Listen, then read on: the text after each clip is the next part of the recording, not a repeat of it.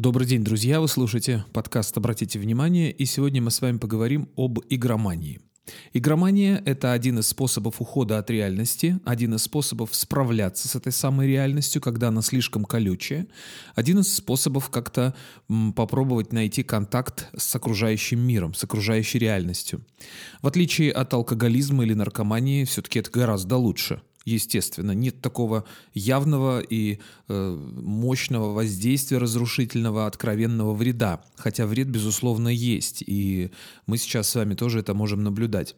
С другой стороны, э, есть также еще тоже положительные моменты. Вот я буквально недавно прочитал статью, Сейчас вот вам зачитаю. Группа специалистов из Рурского университета после проведения исследования смогла доказать, что любители компьютерных игр лучше запоминают и анализируют любую поступающую информацию по сравнению с другими людьми. По словам авторов исследования, геймеры быстрее анализируют ситуацию, делают выводы и разбивают факты по категориям, в частности, когда присутствует высокая неопределенность исхода. Отмечается, что компьютерные игры развивают гиппокамп, участок мозга, который ответственен за память. То есть, э, видите, не все так плохо. Ну и действительно, мне кажется, что повальное увлечение алкоголем или повальное увлечение наркотиками, как это было до того, как был открыт интернет и компьютеры, все-таки это гораздо хуже, явный шаг вперед. С другой стороны, если э, компьютерные игры захватывают полностью все внимание, человек уходит в эти компьютерные игры э, с головой, безусловно, это уже превращается в проблему. Ну, действительно, зачем решать какие-то проблемы, накопившиеся задачи, когда включил компьютер, нажал на кнопку и понеслось. Но, как говорится, посуда сама себя не вымоет, и мусор сам себя не вынесет, понимаете? И э, работа сама себя не сделает, деньги сами себя не заработают, вот как сейчас модно говорить. Накапливаются конфликты, накапливаются проблемы, сложности, все те вещи, которые необходимо делать, они никуда не деваются да, и возникает проблема, и э, их необходимо решать. Как же быть? Если с этим бороться, это будет ситуация только ухудшаться. Если с этим не бороться и пустить на самотек, что называется, тоже будет ухудшаться ситуация. Она никак не э, будет улучшаться, потому что вы ничего не предпринимаете, а идете по этой же тропинке. И есть третий способ. Это включить осознанность. Это просто начать замечать, от чего я, собственно, ухожу, а что я, собственно, делаю, а что мне это дает. Как только я включаю осознанность, я уже не настолько, не на 100% вовлечен во все эти процессы. Приведу пример такой. Горная, быстрая, бурная река. И человек в ней барахтается, тонет, потому что она быстрая, бурная и холодная.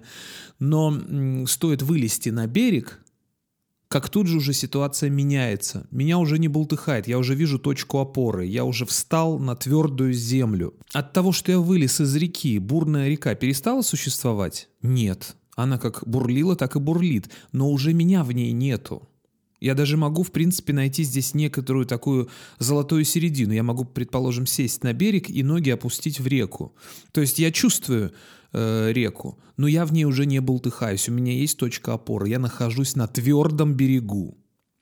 Другими словами, компьютерные игры, когда приносят вам пользу, ну, например, какая там польза, помимо того, что я прочитал в статье, есть еще много э, положительных моментов, там и социализация, там и оттачивание, умение конкурировать, вот, вот, вот это вот очень важный навык.